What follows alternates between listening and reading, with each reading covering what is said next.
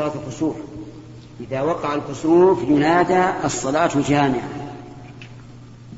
وقول إن الصلاة جامعة فيها آه، لفظان. أن الصلاة جامعة أي بأن الصلاة جامعة. أي نودي بهذا. وأردت بذلك أن كلمة إن لا تقال.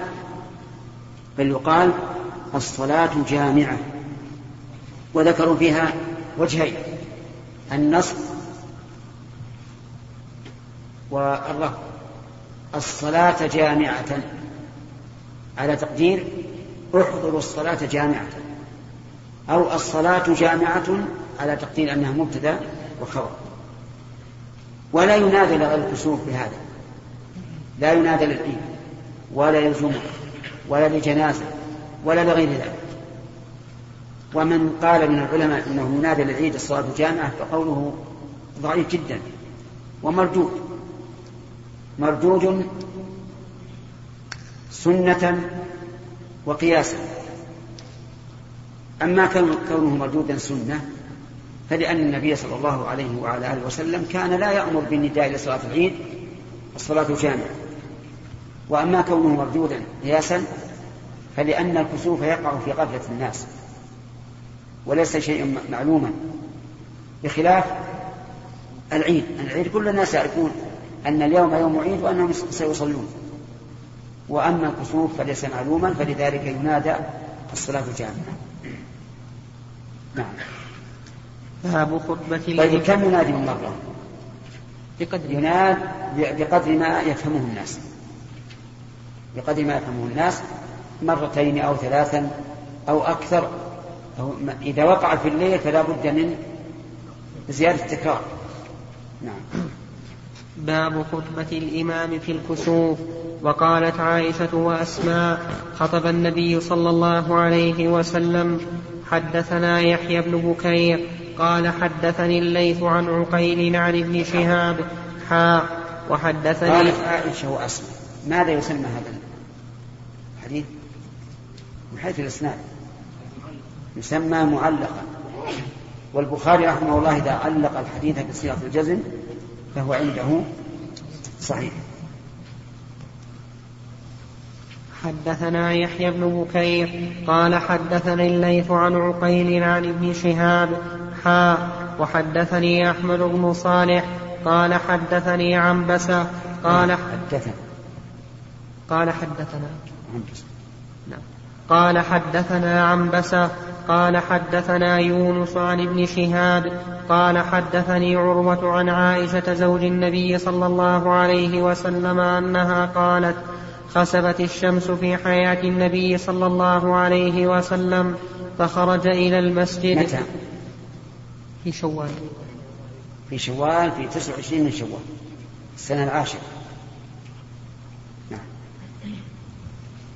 فخرج إلى المسجد فصف الناس وراءه فكبر فاقترأ رسول الله صلى الله عليه وسلم قراءة طويلة ثم كبر فركع ركوعا طويلا ثم قال سمع الله لمن حمده فقام ولم يسجد وقرأ قراءة طويلة هي أدنى من القراءة الأولى ثم كبر وركع ركوعا طويلا وهو أدنى من الركوع الأول. ثم قال سمع الله لمن حمده ربنا ولك الحمد. ثم سجد ثم قال في الركعة الآخرة مثل ذلك فاستكمل أربع ركعات في أربع سجدات وانجلت الشمس قبل أن ينصرف ثم قام فأثنى على الله بما هو أهله ثم قال هما آيتان من آيات الله لا يخسفان لموت أحد ولا لحياته. فإذا رأيتموهما فافزعوا إلى الصلاة. وكان يحدث كثير بن عباس أن عبد الله بن عباس رضي الله عنهما كان يحدث يوم خسفت الشمس بمثل حديث عروة عن عائشة. فقلت لعروة إن أخاك يوم خسفت بالمدينة لم يزد على ركعتين مثل الصبح. قال أجل لأنه أخطأ السنة. هذا من من صلاحته قوله فافزعوا إلى الصلاة. سبق لنا أن مثل هذه الصيغة تدل على أن الصلاة للكسوف أمرها عظيم خطير وأنها من الأمور التي يفزع لها. يعني فلا تقابل ببطء وبرودة وذكرنا فيما سبق أيضا أن من أسباب تلقي الناس بذلك بالبرودة أنهم كانوا إيش؟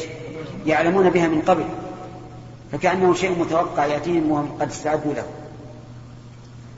وفيها وفي الحديث حديث عروة دليل على صراحة السلف وأنهم لا تأخذهم في الله, الله لمتلائم حتى وإن كان أخاه من أمه وأبيه أو أباه فإنه إذا أخطأ السنة قال إنه أخطأ السنة. لعل في هذا الرواية الثانية كان عندك الفتح.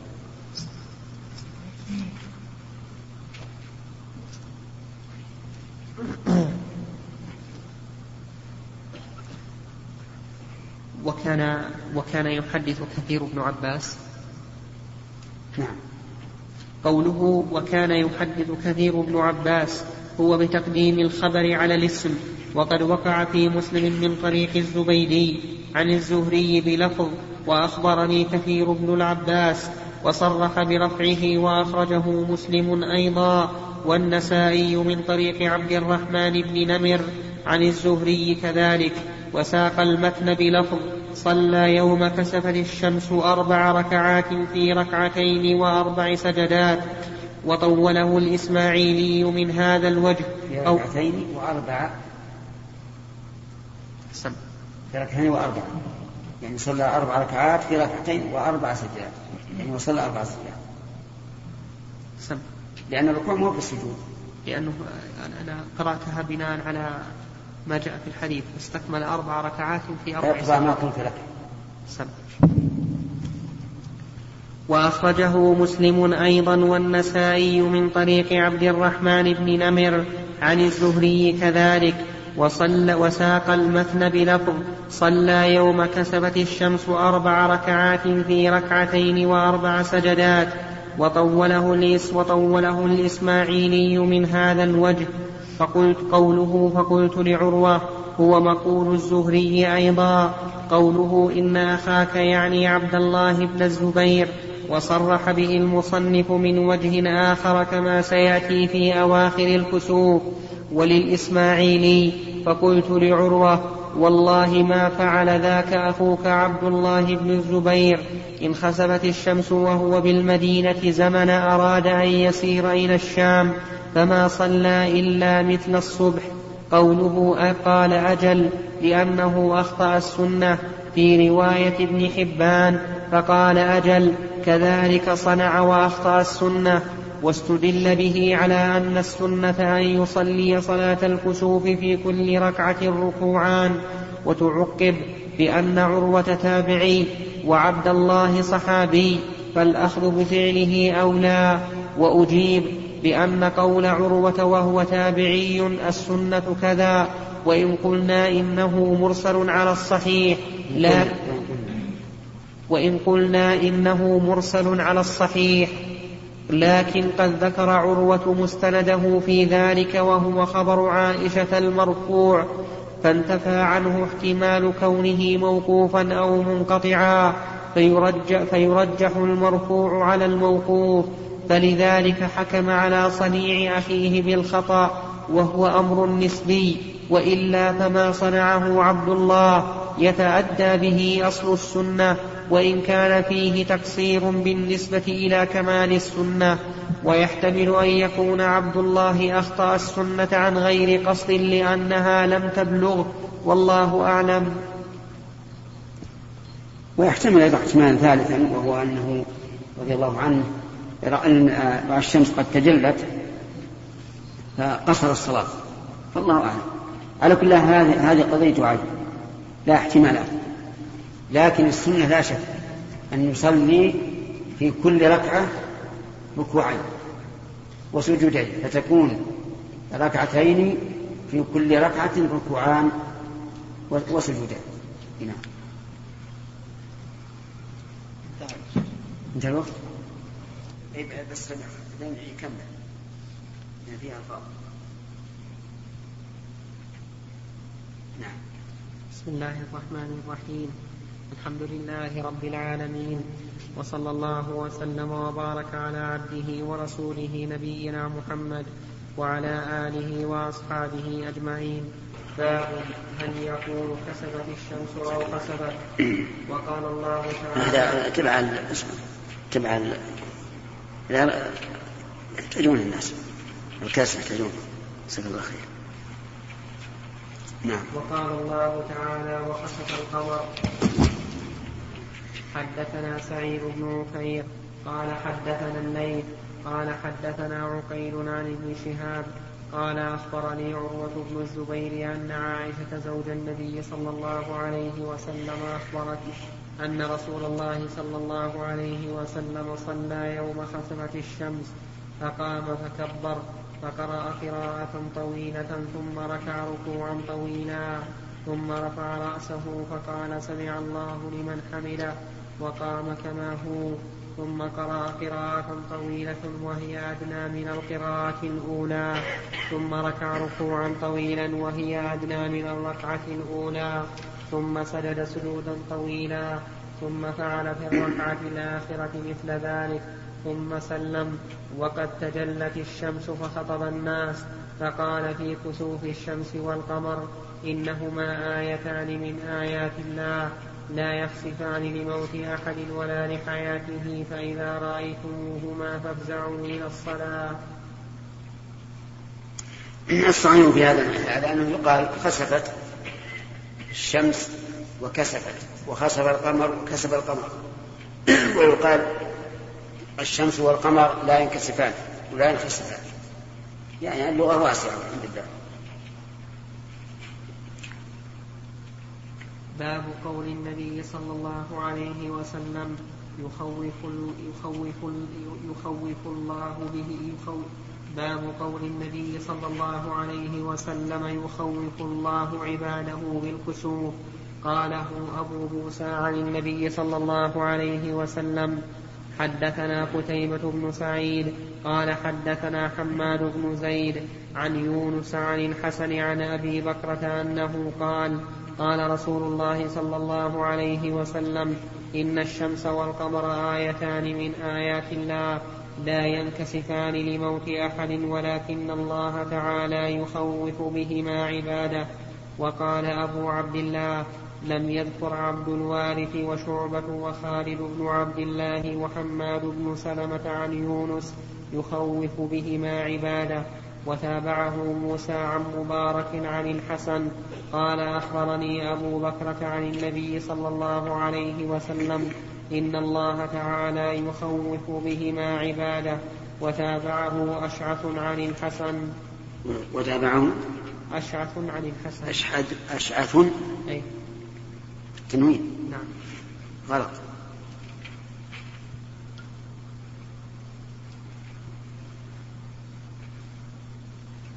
وتابعه وأشعث عن الحسن.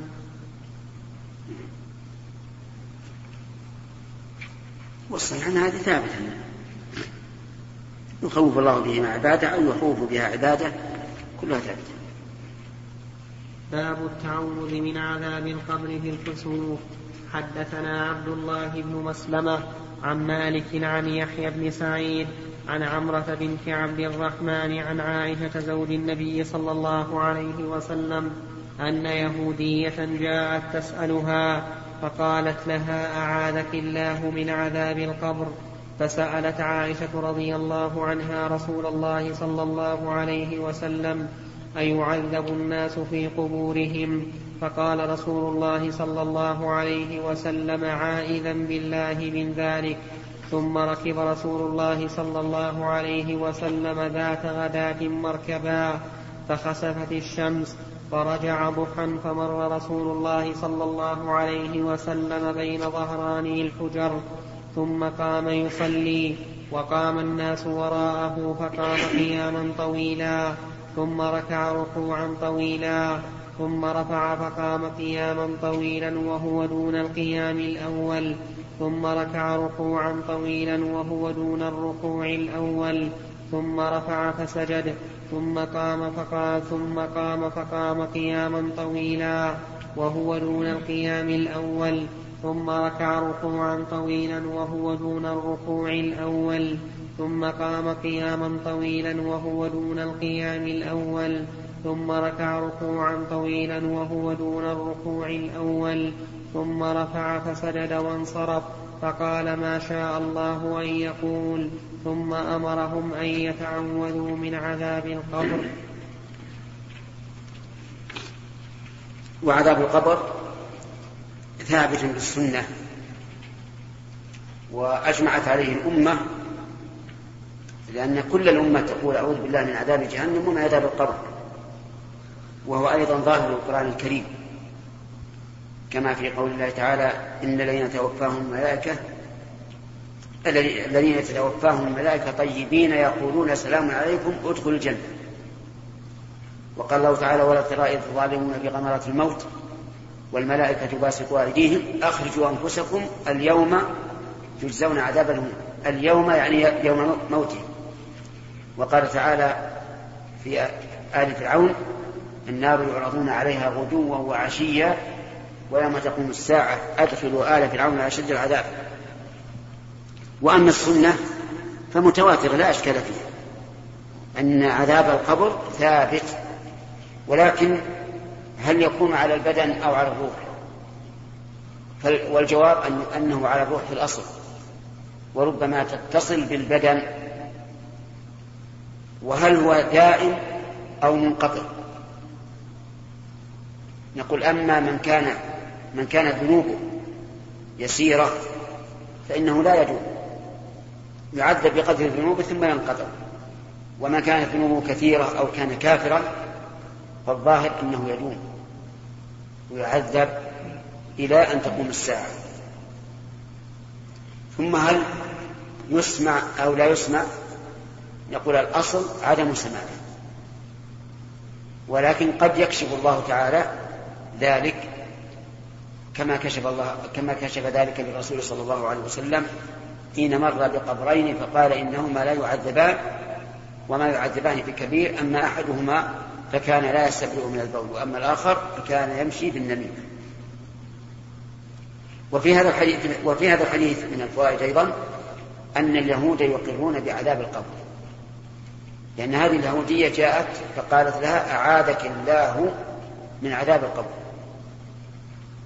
ومن فوائد هذا الحديث أيضا أن من اليهود من يكن الخير للمسلمين. لأن هذه اليهودية قالت أعاذك الله من عذاب القبر. وهذا دعاء لعائشة رضي الله عنها. ومنها جواب ومنها أن الجواب قد يقع بالتصديق بالقول. لأن النبي صلى الله عليه وسلم لما سألته عائشة أيعذب الناس في قبورهم؟ لم يقل نعم بل هو استعاذ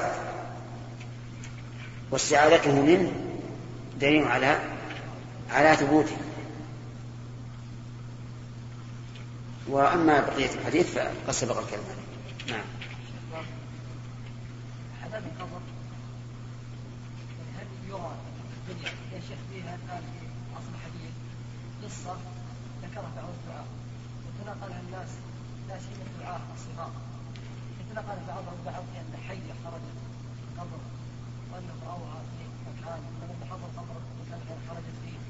ثم ما ما ارتكت حتى يعني انثوت على المقبور والناس لا ما صحيح. كل هذه الحكايات غير صحيحة. حكايات باطلة. إيه ما فيها شك إنها باطلة. هو قد يعلم ولكن ليس بهذه الصفة. نعم.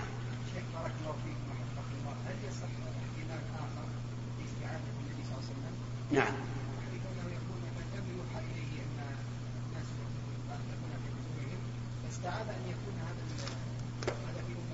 لا لا بعيد. اي بعيد جدا. نعم.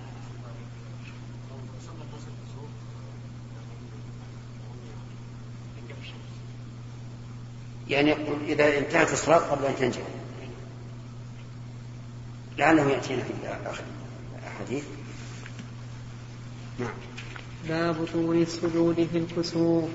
حدثنا أبو نعيم قال حدثنا شيبان عن يحيى عن أبي سلمة عن عبد الله بن عمرو أنه قال لما كسفت الشمس على عهد رسول الله صلى الله عليه وسلم نودي إن الصلاة جامعة. فركع النبي صلى الله عليه وسلم ركعتين في سجدة ثم قام. فركع ركعتين في سجدة ثم جلس ثم جلي عن الشمس. قال وقالت عائشة رضي الله عنها ما سجدت سجودا قط كان أطول منها. هذا الشيء ما سجدت سجودا قط كان أطول منها. وأما قول ركعتين في سجدة فالمراد ركعتين في ركعة لأن السجدة قد يطلق قد تطلق على الركعة.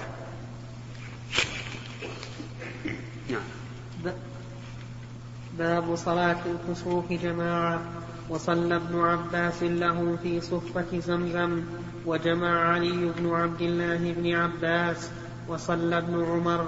حدثنا عبد الله بن مسلمة عن مالك عن زيد بن أسلم عن عطاء بن يسار عن عبد الله بن عباس أنه قال إن خسفت الشمس على عهد رسول الله صلى الله عليه وسلم فصلى رسول الله صلى الله عليه وسلم فقام قياما طويلا نحوا من قراءة سورة البقرة ثم ركع ركوعا طويلا. ثم رفع فقام قياما طويلا وهو دون القيام الأول. ثم ركع ركوعا طويلا وهو دون الركوع الأول. ثم سجد. ثم قام قياما طويلا وهو دون القيام الأول. ثم ركع ركوعا طويلا وهو دون الركوع الأول. ثم رفع فقام قياما طويلا وهو دون القيام الأول. ثم ركع ركوعا طويلا وهو دون الركوع الأول ثم سجد ثم انصرف وقد تجلت الشمس. فقال صلى الله عليه وسلم إن الشمس والقمر آيتان من آيات الله. في هذا الحديث ثم سجد ولم يذكر سجدة أخرى. والركوع ذكر ركوعين. وذلك لأن الذي خرج عن المعتاد هو الركوع. فلذلك احتيج إلى النص على أنه ركوعان. وأما السجود فمعروف أنه سجودان. فيكون سجد يعني السجود المعروف وهو سجودان.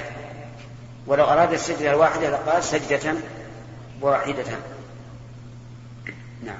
فقال صلى الله عليه وسلم إن الشمس والقمر آيتان من آيات الله لا يخسفان لموت أحد ولا لحياته. فإذا رأيتم ذلك فاذكروا الله. قالوا يا رسول الله رأيناك تناولت شيئا في مقامك ثم رأيناك كعكعت.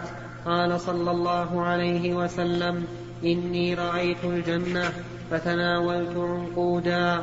ولو أصبته لأكلتم منه ما بقي في الدنيا وأريت النار فلم أر منظرا كاليوم قط أفظع ورأيت أكثر أهلها النساء. قالوا بم يا رسول الله؟ قال بكفرهن قيل يكفرن بالله. قال يكفرن العشير ويكفرن الإحسان. لو أحسنت إلى إحداهن الدهر كله ثم رأت منك شيئا قالت ما رأيت منك خيرا قط. في هذا فيه على وجود النار وعلى وجود الجنة الآن. لأنه كشف للنبي صلى الله عليه وسلم عن ذلك وأراد أن يأخذ عنقودا وبين أنه لو أصابه لو لأكل الناس منه ما في الدنيا. وهذا يدل على أن عناقيد الجنة ليست كعناقيد الدنيا بل هي باقية تبقى بإذن الله عز وجل. أما كيف يأكل الناس منه؟ فهذا شيء لم يقع وهو من الأمور الخبرية المحضة فيجب علينا أن نؤمن به. ونقول لو أن النبي صلى الله عليه وسلم أصاب منه لبقي وأكل الناس منه إلى إلى إلى يوم القيامة. وفي أيضا من فوائد الحديث بيان أن منظر النار أعاذنا الله وإياكم منها منظر منظر فظيع.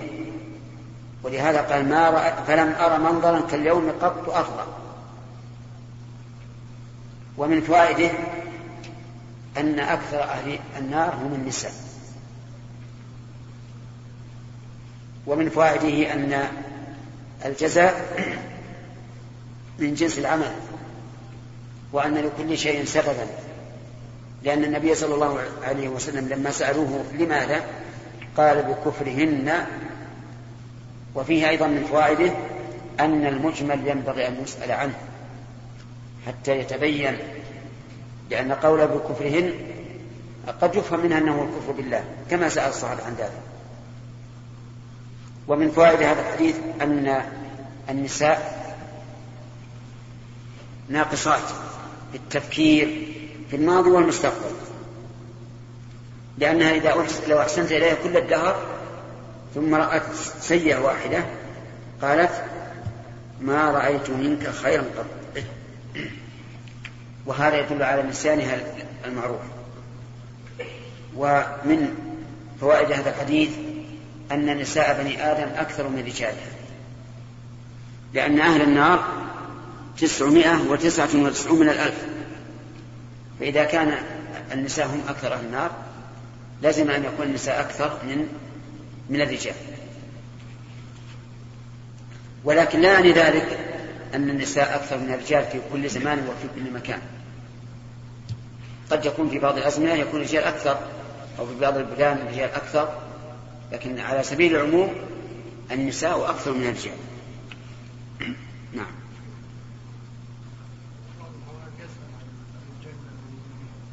ها؟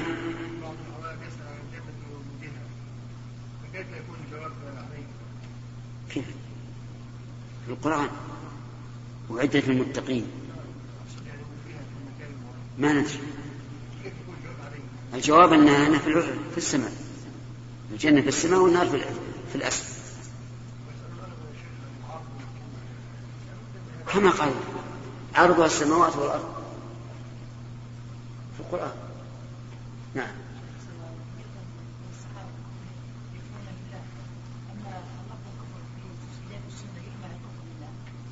عند الإطلاق نعم. وخذ من هذا.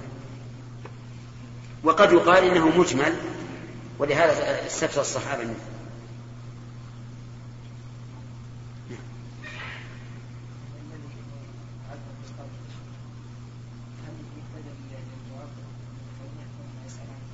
إيش؟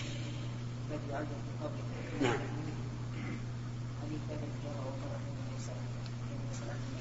الله اعلم اذا فهو يجيب بالصواب ويعذب بقدر الذنوب.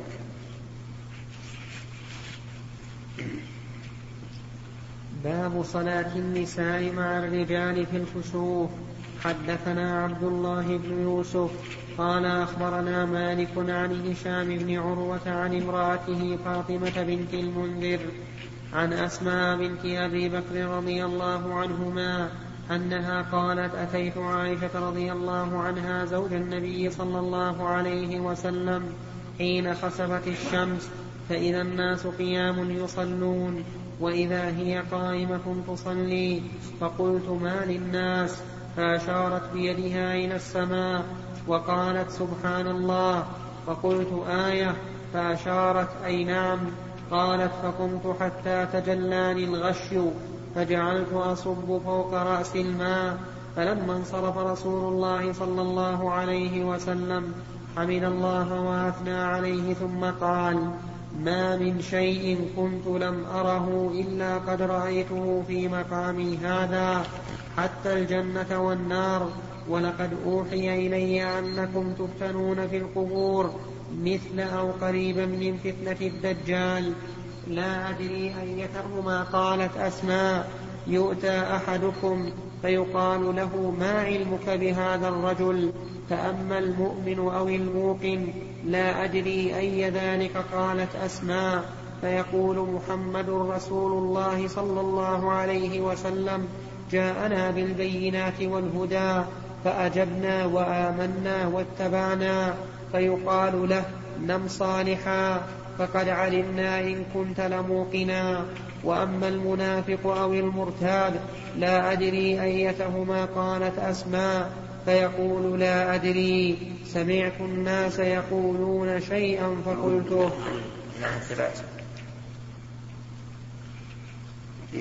المؤلف رحمه الله يقول إن النساء يصلين مع الرجال في الكسوف كما انهن يصلين مع الرجال في بقية الصلوات. وصلاة المرأة مع الرجال جائزة. إلا في العيدين فإنها مستحبة. لأن النبي صلى الله عليه وسلم أمر النساء أن يخرجن في العيدين حتى العواتق وذوات الخدور. وما عدا ذلك فإن صلاتهن مع الرجال مباحة ولا يمنعن منها لكن بيوتهن خير لهن. وفي هذا الحديث دليل على أن الكسوف ليس بالكسوف يعني أنه في ابتداء الكسوف ليس كسوفا كليا لأنه لو كان كسوفا كليا ما أشكل على أسماء حينما قالت ما للناس. ويحتمل أن يقال هو كل والظلمة ربما ظنت أسماء أنها آه، ظلمة رياح عواصف أو ما أشبه ذلك حتى أشارت عائشة إلى السماء. ومن فوائد هذا الحديث جواز الإشارة في الصلاة وجواز سؤال المصلي لأن أسماء سألت وعائشة أجابت بالإشارة. ومن فوائد هذا الحديث أنه لا يجوز أن يتكلم الإنسان ولو للرد على من خاطبه. لأن لأنه لو كان جائزا لكان أقرب إلى الفهم من من الإشارة. ومن فوائد هذا الحديث جواز تسبيح المرأة في الصلاة إذا نابها شيء. ولكن هذا قد يعارض بقول النبي عليه الصلاة والسلام إذا نابكم شيء فليسبح الرجال وتصدق النساء. فيقال إذا كان النساء في مكان واحد مع الرجال فعليهن التصبيح أما إذا كن منفردات فلا بأس أن المرأة آه، تنبه بالتسبيح. ومن فوائد هذا الحديث أن النبي صلى الله عليه وسلم كان يطيل الصلاة في الكسوف حتى أن بعض الناس يغشى من هذا من طول القيام. ومن فوائد هذا الحديث جواز معالجة الإنسان نفسه في الصلاة بما لا يبطلها لأن أسماء كانت تصب على رأسها الماء من الغشم. ومن فوائد هذا الحديث هذه الفائدة الطبية أن الإنسان إذا غشي عليه فإنه يحاول إيقاظه يحاول إيقاظه بأن يصب عليه الماء وقد كان هذا جاريا إلى وقتنا هذا. ومن فوائد هذا الحديث مشروعية الخطبة بعد صلاة الكسوف لأن النبي صلى الله عليه وسلم لما انصرف حمد الله وأثنى عليه. ومن فوائد هذا الحديث أن النبي صلى الله عليه وسلم عرض عليه في هذا المقام ما لم يكن عرض عليه من قبل. لقول ما من شيء كنت لم أره إلا قد, إلا قد رأيته في مقام هذا حتى الجنة والنار. ومن فوائد هذا الحديث إثبات فتنة القبر. لقول أنكم تفتنون في القبور. ومن فوائد هذا الحديث عظم فتنة الدجال وهو الرجل الذي يخرج في آخر الزمان يدعي أنه إله ويسخر الله له آه، السماء والأرض. فيأمر السماء فتمطر والأرض فتنبت ويتبعه من أراد الله ضلاله من الناس. والله شيخ صلى الله إليه في قول النبي صلى الله عليه وسلم ما من شيء كنت لم أره إلا رأيته في مقامي حتى الجنة والنار. نعم. كان النبي صلى الله عليه وسلم بهالجملة بهذه الجملة لم يرى الجنة والنار قبل ذلك. مع أنه فيما أظن قد ورد في الحديث أنه دخل الجنة حين عرج به وراء آذان آه، أوراق الشجر كأذان الفيلة هذه السدرة المنتهى. السدرة المنتهى. ما الجمع أحسن الله إليه الجمع بينهما أن يقال إنه لم يره في صلاته. يعني ما من شيء لم أره في الصلاة إلا في هذا المقام. أو يقال أنه رأى شيئا زائدا على ما رآه في المعراج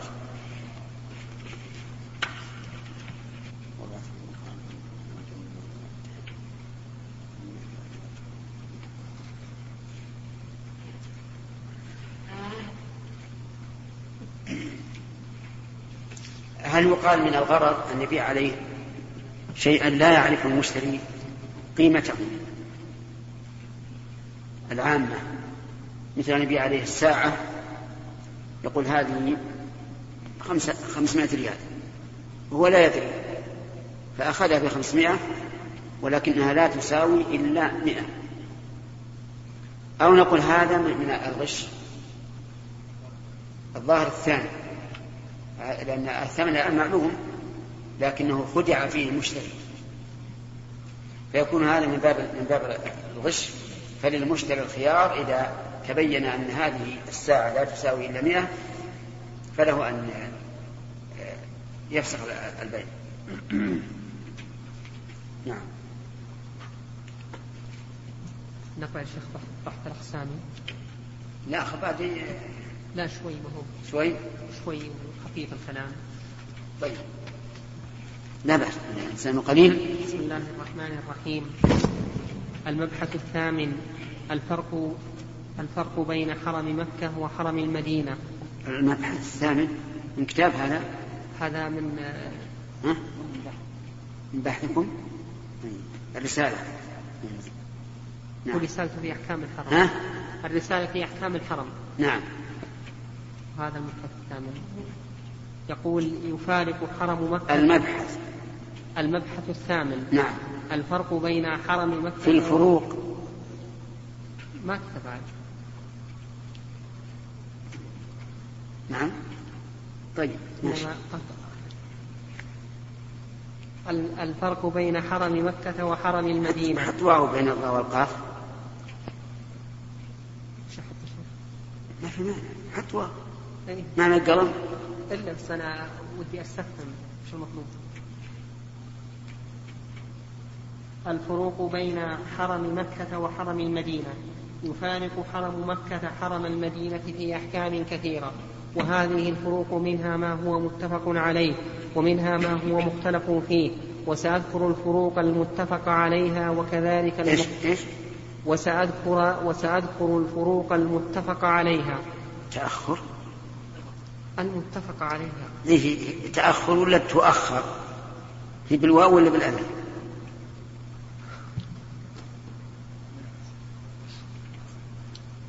قدامك الورق لكن وش المطلوب شيء؟ ها؟ وش المطلوب؟ المطلوب هي تؤخر ولا يعني أننا نؤخر المتفق عليها؟ لا يقول سأذكر. ها؟ سأذكر. إيه أنا ترى سمعت تؤخر. وسأذكر سمعتموها كما سمعتها؟ ها؟ سبحان الله وسأذكر الفروق المتفق عليها وكذلك المختلف فيها باعتبارها فرقا عند من يقول بها الأول المعاقبة على الهم بالسيئة في حرم مكة وإن لم يفعلها عند أكثر العلماء بخلاف حرم المدينة الثاني كراهة الاستجمار بحجارة حرم مكة دون حرم المدينة الثالث جواز الصلاة أو جواز الصلاة في أوقات النهي هذه مختلف فيها ولا متفق؟ ها؟ ها؟ إيه أقول أنت بدأت بالمتفق عليها أولا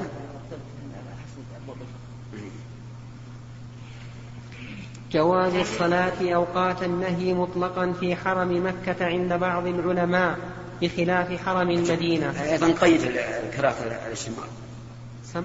قيد كراهة الاستجمار عند بعض العلماء. يعني هذا مختصر للفروق المسائل فيها خلاف هذه. إيه حتى حتى عند بعض العلماء. مثل ما حتى آه، النهي. هي الظاهر الموجودة في الأصل لكن خالد ما شاء لا ما عندي شيء. طيب. أنا أقرأ اللي عندي. يلا ماشي. آه رابعا الرابع جواز المرور بين يدي المصلي في المسجد الحرام عند بعض العلماء وعمم طائفة الحكم في جميع الحرم المكي بخلاف حرم المدينة. آه طيب وشلون يقول جواز؟ في الحرم ثم قال وعم قيل في المسجد. ها؟ هو يقول في الحرم إيه. شفت هذا هذا إحنا نخشى من خالد.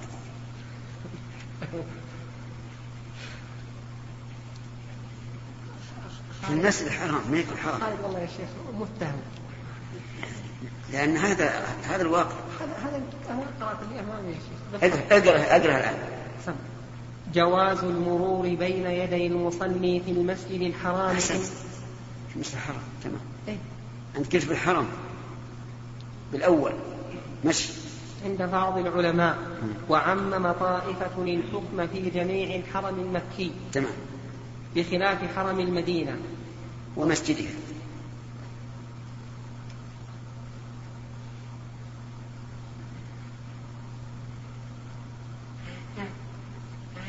الرابع مضاعفة الصلاة ويفارق الحرم المكي الحرم المدني في الأمور التالية ألف. أن المضاعفة في حرم مكة عامة في جميع الحرم عند كثير من العلماء بخلاف الحرم المدني. باء. أن الزيادة في بخلاف الحرم المدني فإنه